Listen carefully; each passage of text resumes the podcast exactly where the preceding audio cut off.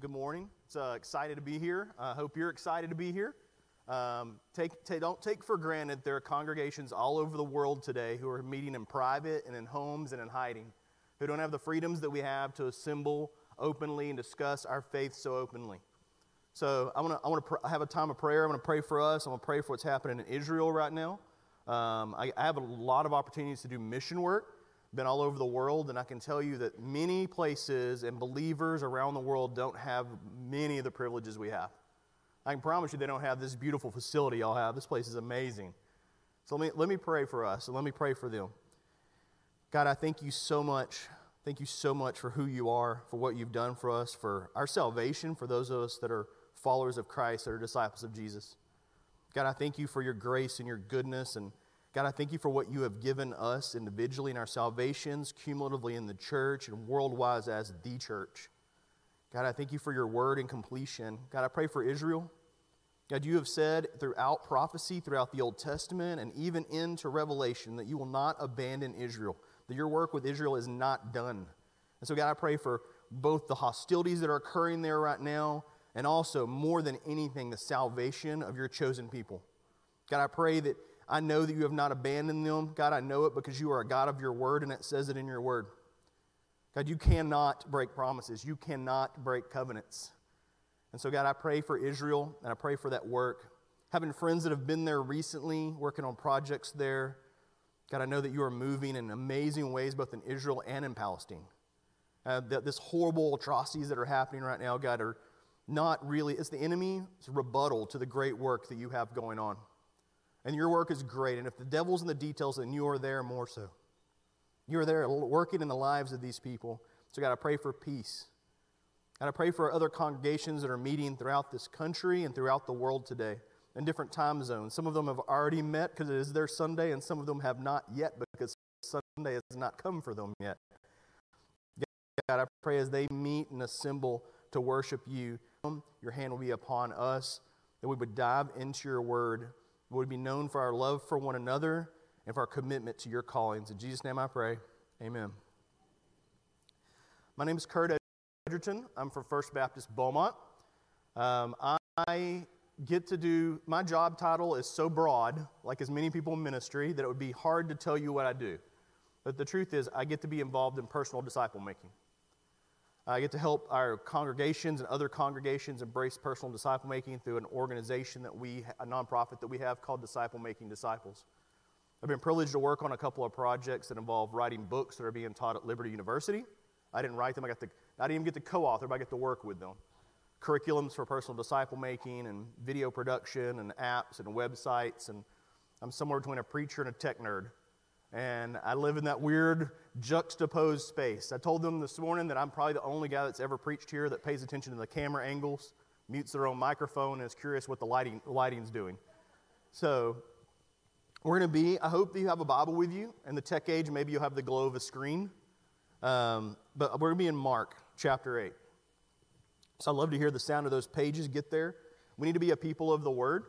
No matter what local congregation we're in, we should be known by that, that we are a people of God's Word. We should be known by our love for one another and our commitment to the text of God's Word. So let's go ahead and dive in. There's a lot to read. I'm going to read straight through it, and then we're going to just break it down bit by bit. In verse 22, chapter 8, verse 22, it said, And they came to Bethsaida, and some people brought a man who was blind to Jesus and begged him to touch him. Taking the man who was blind by the hand, he brought him out of the village, and after spitting in his eyes and laying his hands on him, he asked him, Do you see anything? And he looked up and said, I see people, for I see them like trees walking around. Then again he laid his hands on his eyes, and he looked intently and was restored, and began to see everything clearly. And he sent him, and he sent to his, sorry, and, and he sent him to his home, saying, Do not even enter the village. 27, it says, Jesus went out along with his disciples to the village of Caesarea Philippi. And on the way, he questioned his disciples, saying to them, Who do people say that I am? And he told him, saying, John the Baptist, and others say Elijah, and others one of the prophets. And he continued questioning them, But who do you say that I am? Peter answered and said to him, You are the Christ. And he warned them to tell no one about him. And he began to teach them that the Son of Man must suffer many things and be rejected by the elders and the chief priests and the scribes and be killed, and after three days rise from the dead. And he was stating the matter plainly. And Peter took him aside and began to rebuke him. But turning around and seeing his disciples, he rebuked Peter. And he said, Get behind me, Satan, for you are not setting your mind on God's purpose, but on man's. Let's break this down. There's some very interesting things that happen here. We have, the, we have the Gospels, we have the Synoptic Gospels, those that are very, very similar in account, and then we have Mark. And Mark is a non synoptic gospel. And hear this very clearly there are no contradictions in Scripture. None. If you harmonize the Gospels together, people will say, well, Matthew says this and Mark says this. It doesn't say that they're counter to one another. Matthew's written to the Jews. The predominant audience was a Jewish audience. Why does it start with genealogy? A, a, Gentile does not care about the genealogy of Christ, not nearly as much as a Jew would. It's very important to them. So, knowing who the book is written towards, the main audience, changes a bit how we study it. Matthew gives us an account of this. We call it the Great Confession. Mark gives us an account of this. And Luke gives us an account of this. And they're not in contra- contradiction to one another, they are different details to different audiences. It doesn't say Jesus didn't say these things. Um, we, the Bible is not a walking account of every moment of Jesus' life. And though, honestly, I kind of wish it was sometimes. I would love to have more text because I've read it so many times and God speaks through it so immensely. But He didn't give us everything we wanted, He gave us everything we needed. Not to get lost in the details of things. There's tons of examples we don't have of, you know, Jesus had to have done way more ministry than the accounts we have in the text of Scripture.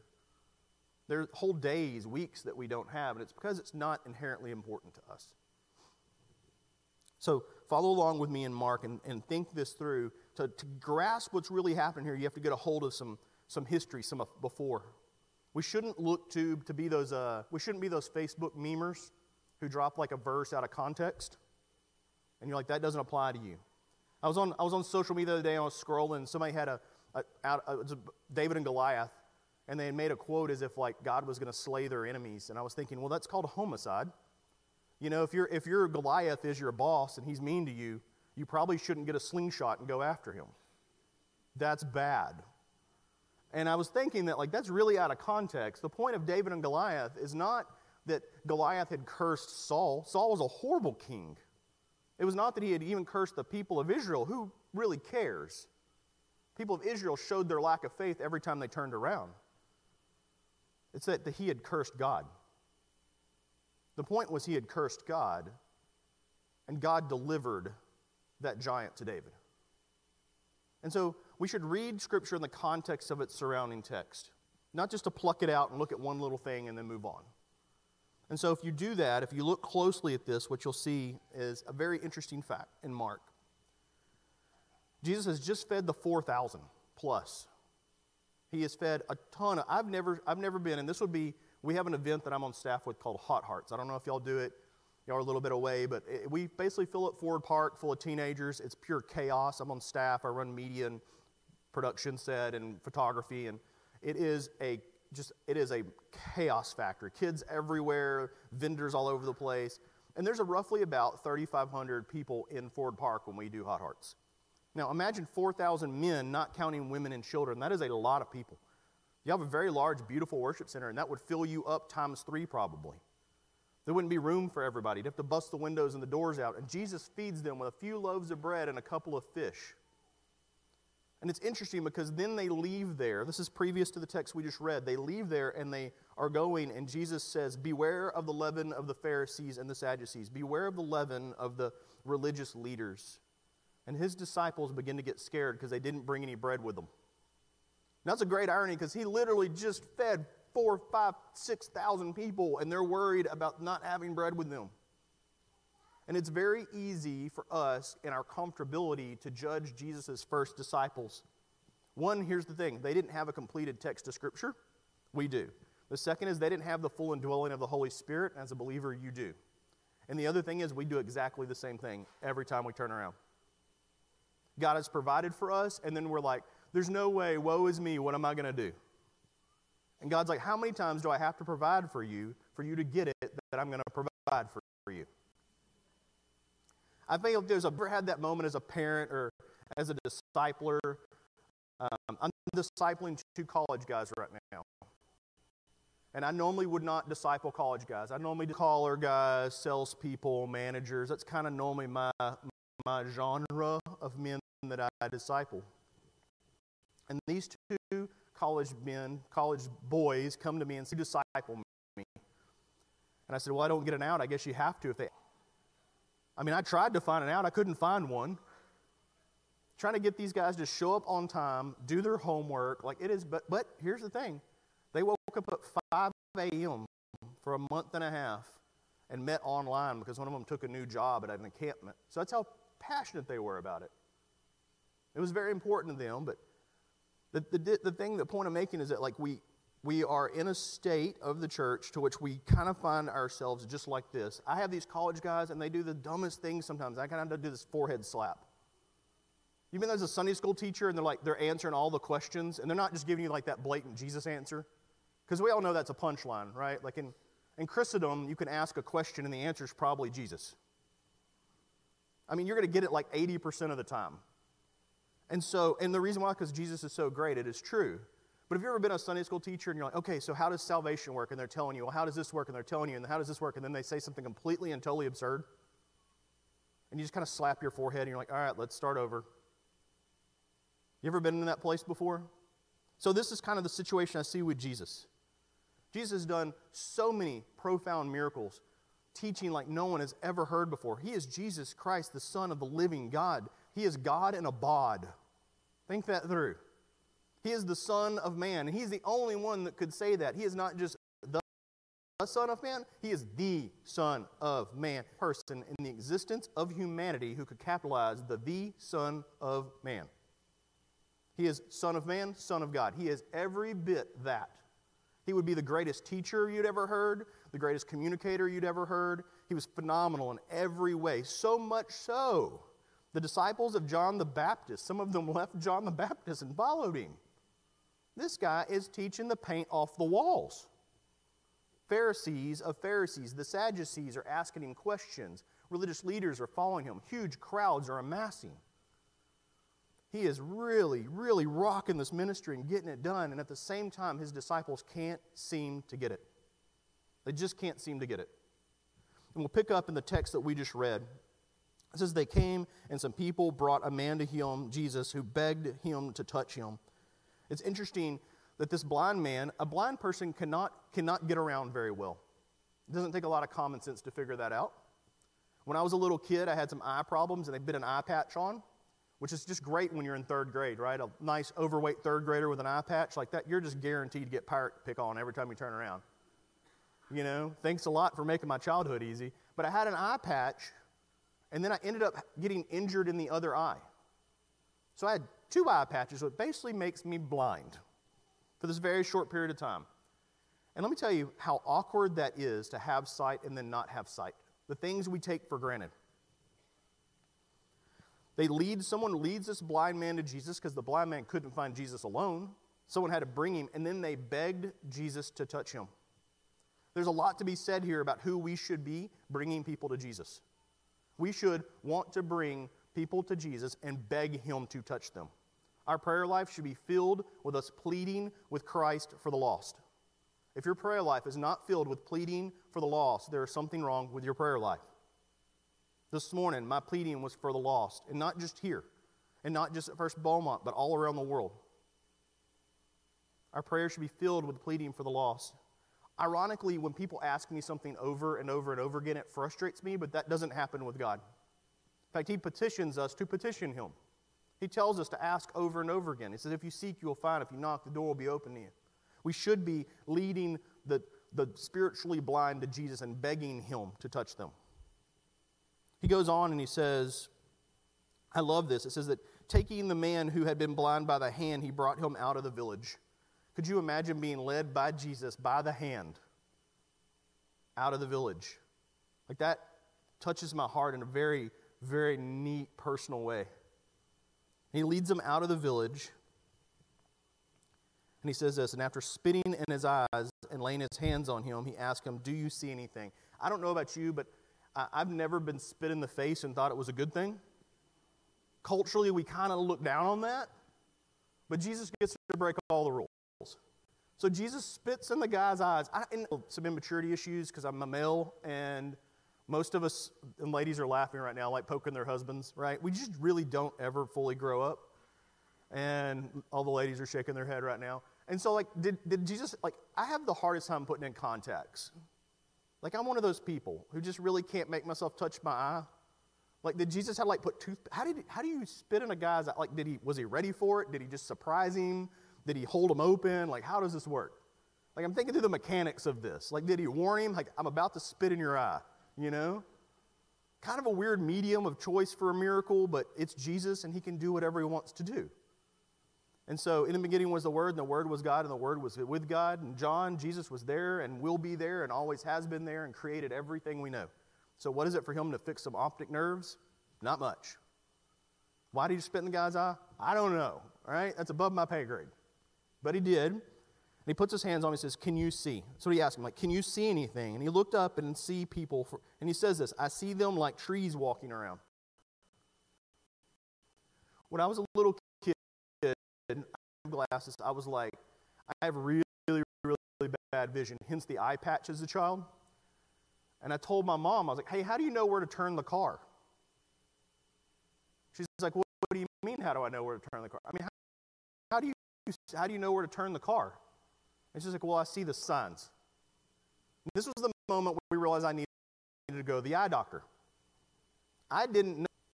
I thought there were just big green leaves on the tree. I thought that was normal. The weird thing about being born with a disability is you don't know it's a disability. The oddity, the oddity of being around something that smells bad all the time implies you don't smell it. I have a very good friend who's a principal of a school now, but while he was going to college, he ran a bulldozer at a uh, landfill. And he says one day he realized he didn't smell it anymore. The irony is that we don't see how bad our sin is because we live in it all the time. We don't know how bad we stink because we stink all the time. This guy had been born blind and he didn't know much. He didn't say he was born blind, but he is blind. He doesn't know much different. And even with bad vision, he sees movement, but it's still not finished. This is one of the only miracles, if not the only miracle Jesus performs, that is more than one stage. It takes two steps. It's interesting, and it's, it's said only in Mark, only mentioned in Mark. He just sees them like trees walking around. Then he laid his hands on his eyes and he began to see everything clearly. Jesus lays his hands on this man's eyes and he sees everything clearly. And he sent him, and he sent him to his home, saying, Do not eat, do not even enter the village. Jesus spits in his eyes, puts his hands on him. Do you see anything? He says, It looks like people, like trees moving around. He has very bad vision, so he goes from blindness to bad vision. Jesus puts his hands on his eyes once more, and it says the man sees clearly. Now, ironically, the man sees clearly through mortal eyes. Because think about this God can see the telescope, the microscope, time, and everything linearly. Like He is in time, outside of time. It is nothing for God to look at the expanse of the 70s, right? It's the furthest thing we've ever launched off our planet that's still going is Voyager. And that is nothing comparative to God. First thing that's ever lost our, left our solar system. We want to throw a party about it solar system and spoken words in no time. Let there be was enough for him. But with mortal vision, this, this individual now sees clearly. This is not textually an accident. It's not just a miracle thrown in there for no reason. I think this says a whole lot about what Mark is trying to teach his audience, those who are reading. I think the Holy Spirit is teaching us today. And we see it again affirmed in Peter in just a moment, but I'll go ahead and bust the bubble for you. There's a lot of us that think we understand Jesus well that don't. We think we see clearly, but we don't. We think we get it, but we don't. of our natural lives on this side of heaven, gaining understanding of the depth of who Jesus is. We will never fully understand. I think we will get to heaven, and a lot of our big unanswered questions will be like answered in 10 seconds, and we'll be like, well, that was dumb. I think theologians, like my best friends with PhDs that I hang out with all the time, that sit there and debate all these subject matters with 45 syllable words, they always end with ology, you know. Everything ends with ology, ism or schism. And I think we debate these great things, like we'll have these discussions about Calvinism and, and, and what does that mean? And well, Calvin wasn't even a good Calvinist, right? And, and then we'll like, but we'll get there and we'll understand election. And we'll be like, oh, you mean God's just sovereign? Duh. I don't get how the Trinity works. That's way above my pay grade. What would you compare the Trinity to? There's nothing, there's no good example. We'll get there and we'll see it and we'll be in shock and awe and just worship God. There won't be preaching in heaven. I'm not needed. None of my skill sets, none of my functional skill sets are needed in heaven. And I'm glad because I get a resurrected body and I hope that means I get a good voice because we're going to sing in heaven. And I don't have a good voice. That's like killing cats. I'm very cautious about controlling my microphone and not just because I don't want to hear you hear someone pray. It's because I don't want you to hear me sing. And you don't want to either. You could not tune a sound system well enough to make this sound good. So get a hold of this. He brings him out, he heals him. He says, Don't go back into the village. It's very well tell anyone. And we're going to cover that in a minute. Great confession in 27 village of Philippi. When I share the gospel with people, I generally choose locations like coffee shops or like a picturesque moment. Um, I've got escape photography. I worked for the National Park Service for a while. It's possible you've like literally seen some of my photography. And Sunset Horseshoe Bend, these great, beautiful sights. And I generally want to share the gospel there. I don't one in the morning. Don't, don't judge me. No, so I'm, I'm picking. But I don't generally bring people to Las Vegas Strip. It's not where I think to share the gospel. This is what Jesus does, though. He brings his disciples to Caesarea Philippi. And Caesarea Philippi is one of the most pagan places you could ever imagine. They worship, they literally have a temple where they worship Rome and Roman government and the Caesar of Rome. If you went today on a tour of Caesarea Philippi, you would see this wall and has all these niches carved into it where they would put idols, just stacks and stacks of idols. They had a god named Pan, where we get the word panic from. It's not a friendly God, not something you want to be around. This is where Jesus brings his disciples. And on the way there, his disciples says to them, says, is asking them, who, who do people say that I am? And the, they told him, saying John the Baptist, and others say Elijah, and others one of the prophets. This is weird because Jesus actually spent time with John the Baptist. John the Baptist baptizes Jesus. Some of his disciples followed Jesus. So it's kind of weird that people think that Jesus is John the Baptist. John the Baptist, we know the story of John the Baptist. He wore clothing and ate locusts and lived out in the wilderness. He was like the grizzly Adam you know, just wrestling bears and stuff, you know, like the Old Spice commercial guy. And they don't seem to really be similar in that way. And he says, some say Elijah. Elijah's known for boldness and, and strength, and then at the same time, kind of a softness and sometimes even linked to depression a little bit. And that isn't, although Jesus the boldness, but it doesn't really seem like Jesus. And some texts will say Jeremiah, and Jeremiah was the weeping prophet. And I think what it really says is people are trying to figure out who Jesus is, and he is so much they can't encapsulate it easily. See, I've never met anyone like Jesus before. Never in my entire life. I'm still unpacking who Jesus is in my personal life and my theology and my Christology and my soteriology, all those ologies and isms and schisms. My understanding of salvation, my understanding of who Jesus is and his work on, in, uh, in this kingdom and his kingdom to come. And, his, and then he asked the personal question But who do you say that I am? And Peter answered to him, You are the Christ.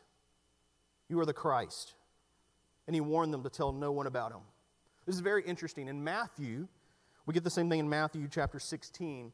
And in this, in Matthew chapter 16, we have very, very intriguing. That's why most people teach the great confession out of Matthew. It says, You are the Christ, the Son of the living God. And he says, Peter, that knowledge did not come to you alone. God gave that to you. And that's an acknowledgement. Anyone in here who is a follower of Christ, be aware that we do not get to boast about our walk with Christ. We did not come to that by our own education or you did not come from that. You didn't study yourself into Christendom. You did not become so smart. I fear in North America.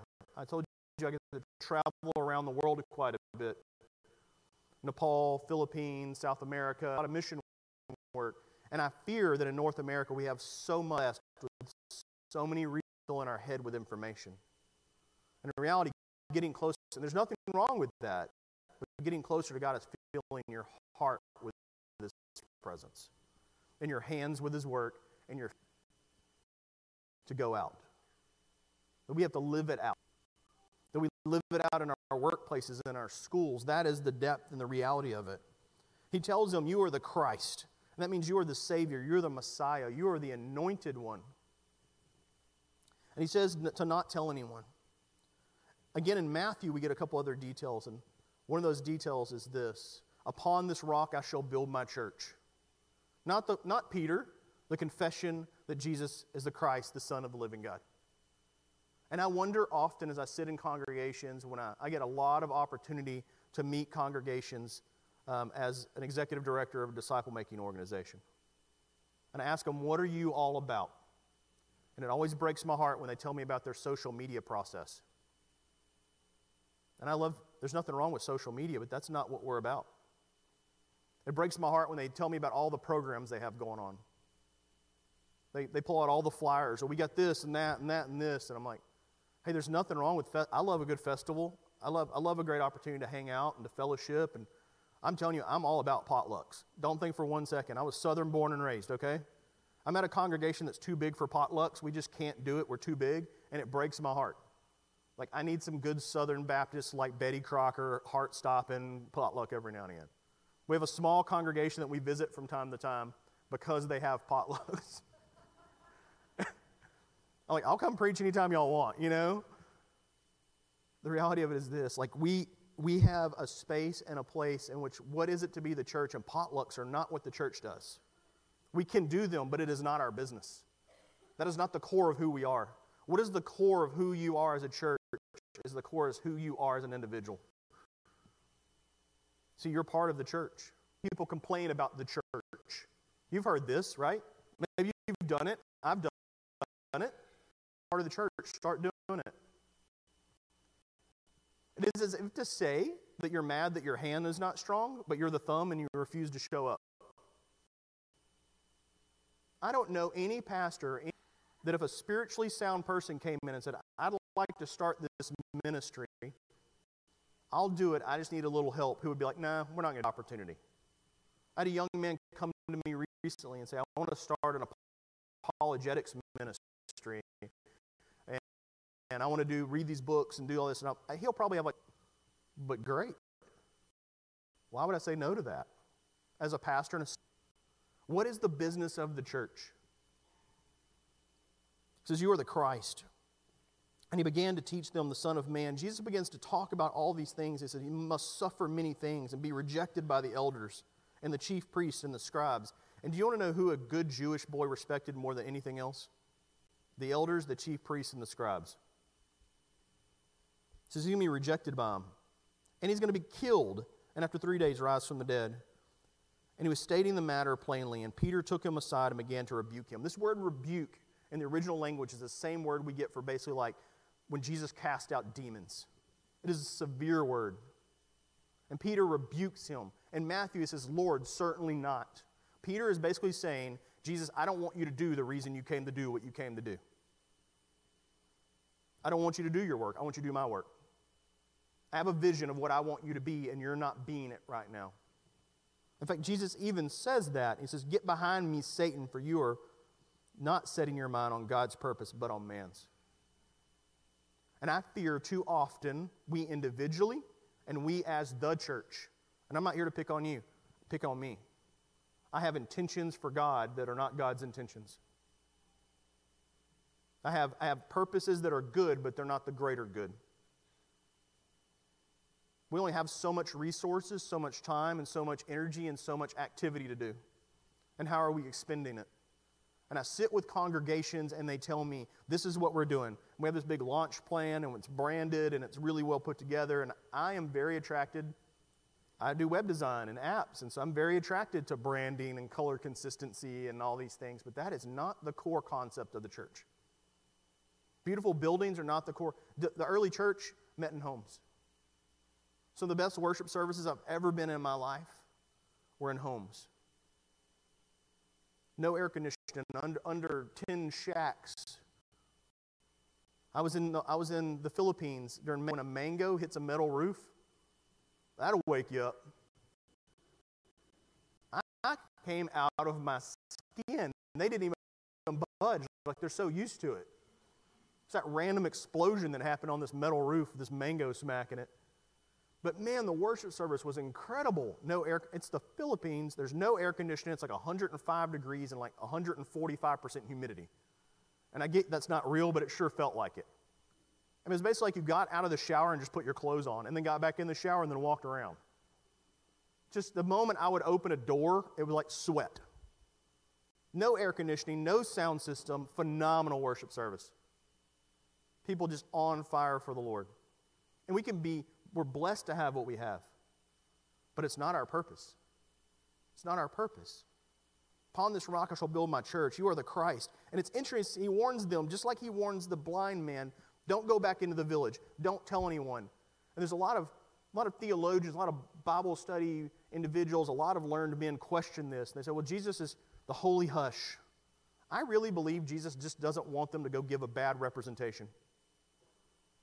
Honestly. I really honestly believe that Jesus, like, Peter, you don't know me well enough yet, and your image of me is not refined enough yet. I would rather you learn more before you go preach more. I would rather your heart be right. I have seen countries all over the world where they are trying so hard to do American church, and they just don't have the resources. So, so hard. But they were doing so well when they were under a tin roof out in the middle of the Amazon. But they felt like they needed projectors and sound systems and all this stuff. And this stuff's great. There's nothing wrong with it. Thank you, God, for the technology. And I, I, I install and love these things. I was talking to your tech guy about your media and how you ran processes. But that is not who we are as the church. So, what is our purpose as the church? What is it? Who do you say that I am? If you think that Jesus is about rituals and about tradition, then you will spend the entirety of your life as a believer attempting to preserve old buildings. You'll spend the entirety of your life defending the binding of a hymnal. And don't hear disrespect in this. I love history. People see a little bit younger. I'm really not that young. I'm a lot older than you probably think I am. They see this and they think, I got to write a 150 year history of our congregation.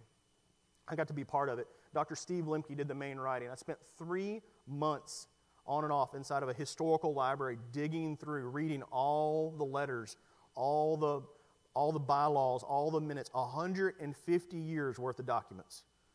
Don't ever do that because it will have you affect your faith a little bit. 150 years is a lot of time to make some serious mistakes. But wasn't there. They, put, they took these giant stained glass windows out and they had a professional put them in crates and put them in an air conditioned storage facility. They had to make the decision was the building more important than the people? Were these stained glass windows more important than the people? If you think that Jesus' mission was tradition, then you will guard tradition with every heel, tooth, and nail. And that was not Jesus' main mission. And there's nothing wrong. Don't, there's nothing wrong with tradition. There's nothing wrong with good tradition. I was excited to be here this morning. We're a very modern congregation where I come from, and we have all the weird lights and stuff. And I don't think they've, we, I get a hymn like once every two years. You know, so I saw y'all's uh, bulletin, and I was like, woo, great worship experience. But tradition is not what Jesus came for. If the Jesus if the Jesus vision you have, the version you have Jesus, who do men say that I am? Who do you say that I am? If that version of Jesus in your head, if your vision of him is education, you'll have a giant education wing. Stacks of Sunday school curriculum since 1972, because we're Baptists, we can't throw anything away. You know that, right? Like I recently cleaned out some cabinets, and you would thought like I had just literally like heretic. It's like, no one has seen this. I don't even know what this is, you know? it was falling apart at the seams. And I take the history stuff down to Terrell Library, and it makes everybody very happy because we get to preserve our history and it's not in our building. But I love these things, but hymnals are not it, and history is not it. And what are we supposed to be doing? Is education, and education's great, but that is not purely what Jesus came for.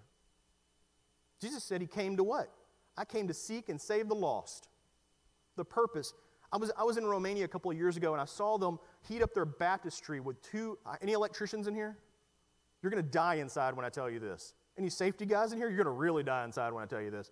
They dropped a bare 220 wire in the water and plugged it up. I was like, well, that's how you go see Jesus right now. it's like, do y'all, y'all don't, y'all don't do that with people in it, right? That's how they heated up their baptistry. Why, why, why does God not take us straight out of the baptistry? Because there's a purpose for you. There's a meaning for your life. There's a direction for what you should be doing. Jesus came to what? Seek and save the lost. And he gave us marching orders in his Great Commission. And his Great Commission doesn't say, go therefore and preserve buildings. It doesn't say, go therefore and protect rituals and traditions. And some of those things are good and we should do them, but they're not the primary thing we should be doing. It doesn't say, go therefore and go on foreign mission trips all the time and don't pay attention to home. It doesn't say that. It doesn't say, go therefore and pay attention to home and never go on a foreign mission trip. No, no. Go therefore and make disciples of all nations, baptized in the name of the Father, the Son, and the Holy Spirit, teaching them to observe all that I have commanded you. And lo, I am with you always to the very end of the age. What is the marching orders of the church? Who do you say that I am? Who do you say that I am? That's what Jesus is asking. Who do you say that I am? I'm going to share a little bit about myself. I came to faith as I was an atheist when I came to faith. I saw, raised in Southern Baptist tradition, a congregation that was not known by its love for one another. I saw a congregation that was known for politics and backbiting. They were rough. I saw a deacon punch another deacon in the face at a business meeting. That'll really, that really puts it in scope, doesn't it? It's not something we should be proud of. Unfortunately, I know your pastor. I know that's not who you are. Makes it easy to preach this. I know you are good, loving people. But I saw this and I thought, this is not the faith that I see in Scripture. I'd read the Bible and I was like, I don't see this in it, and thusly God must not be real. And I walked away from faith about the age of 13, and God called me truly to faith, truly, truly to faith at 17, almost 18. My parents forced me to keep going to worship. I was the worst youth ministry. Youth ministers just hated me. You have an atheist in your youth ministry, that's, that's a really bad space to be. Asking all the really dumb questions, like the really obnoxious stuff, the circular reason and all that. This is one of those situations who do you say that I am? And if you say that Jesus is a building, then we're in trouble. If you say that Jesus is just one thing, then we're kind of in a trouble. If you say that Jesus is all about summer camps, then we're in trouble. If you say Jesus is just about programs, then we're in trouble. None of those things are bad. But what is Jesus' purpose? To make disciples of all nations. And how do we do that? We share the gospel with everybody we're around all the time. As a follower of Christ, you want to know there's a the very easy out. You know what the meaning of life is for a believer, for a follower of Christ? The meaning of life. What is the purpose that you walked out of the baptistry and you still have a heartbeat right now? It's because you have a mission field right now and it's with your grandkids and your children, it's in your home, it's in your workplaces. I don't know what you do for a living, but that's your mission field. Getting paid for it is just a byproduct. And you do it well so that you have a great testimony. And you share the gospel with everyone you are around, with your voice and your actions. You live it, you live out the good news in such a way that people cannot, cannot find fault in what you say. Your actions affirm your statements. And those few, hear this, nobody likes this piece. Those few who come to faith, because narrow is the gate and few will find it. Those few who come to faith, we don't just throw them in some classroom. Classrooms are good. Jesus had his 12, but he also had his three. He had his three as well, those who was closest to. So I have two college guys. I have a couple of pastor friends that I stay real close with. We invest in one another's life. We invest the gospel in one another and spiritual disciplines, and we grow in spiritual maturity together. How do you teach someone to obey all that Jesus commanded them? Can your pastor, if your pastor preached a sermon and then knocked on your door Monday morning and asked you about your sin life, you think you'd be back next Sunday? Probably not. Right? Now imagine, though, that the guys that I disciple, I can talk to them about anything. Why? Because they've invited it into my life. Because we are dear to one another and we are close. We share the gospel with everyone, we live it, we affirm it, and then we invest in those who come to faith so they can grow in spiritual maturity and repeat the process. Who do you say that I am? So Jesus says, Who do you say that I am? What did Jesus do? We need to live like Jesus lives. Too many of us, and too often, every one of us on some level, are like that blind man. We are totally blind. He kind of heals us, but we, we see it vaguely. If you think that this is church and that this is what church is, you're missing the most beautiful piece of what it is to be the church. Keeping a pew warm is not the goal. It's good, but it's not the goal.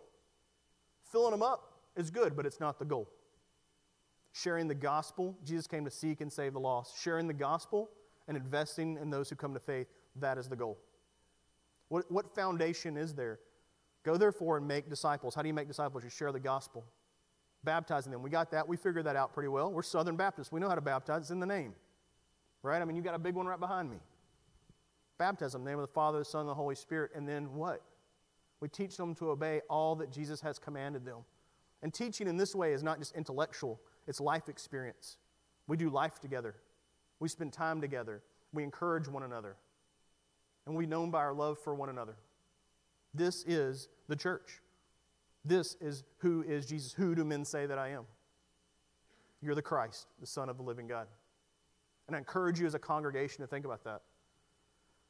I'm going to step down here in a moment. We're going to have an invitation. I encourage you that if you're here and you think, man, I've, I've not known Jesus in a personal way, I've not, I've not experienced that in a personal way, I don't have that kind of depth going on, I would encourage you to come forward to pray with me. There's nothing magical about the prayer, but to come forward and do that. If you, if you are here today and you're a believer, you're a follower of Christ, you say, I haven't seen him clearly. I've seen, but I'm seen clearly. I've not, not been the church I should be. Man, just have a chance to pray where you're at. The most beautiful thing about realizing I always say this all the time. The most beautiful thing in my life is when I realize I'm wrong and I don't have to be wrong tomorrow. I spent almost 10 years of ministry doing big camp events, huge stuff, thousands of kids, that kind of stuff. And I thought that was ministry. And now I spend almost all of my time investing in just a few guys and a few pastors. And man, it's so much more profitable. And you think, how could that be more profitable? exponential math. So if I if I can build up some guys that are really spiritually mature, then they can go build up more men that are spiritually mature, and it grows so much faster. See, it takes care of itself. It's God's work.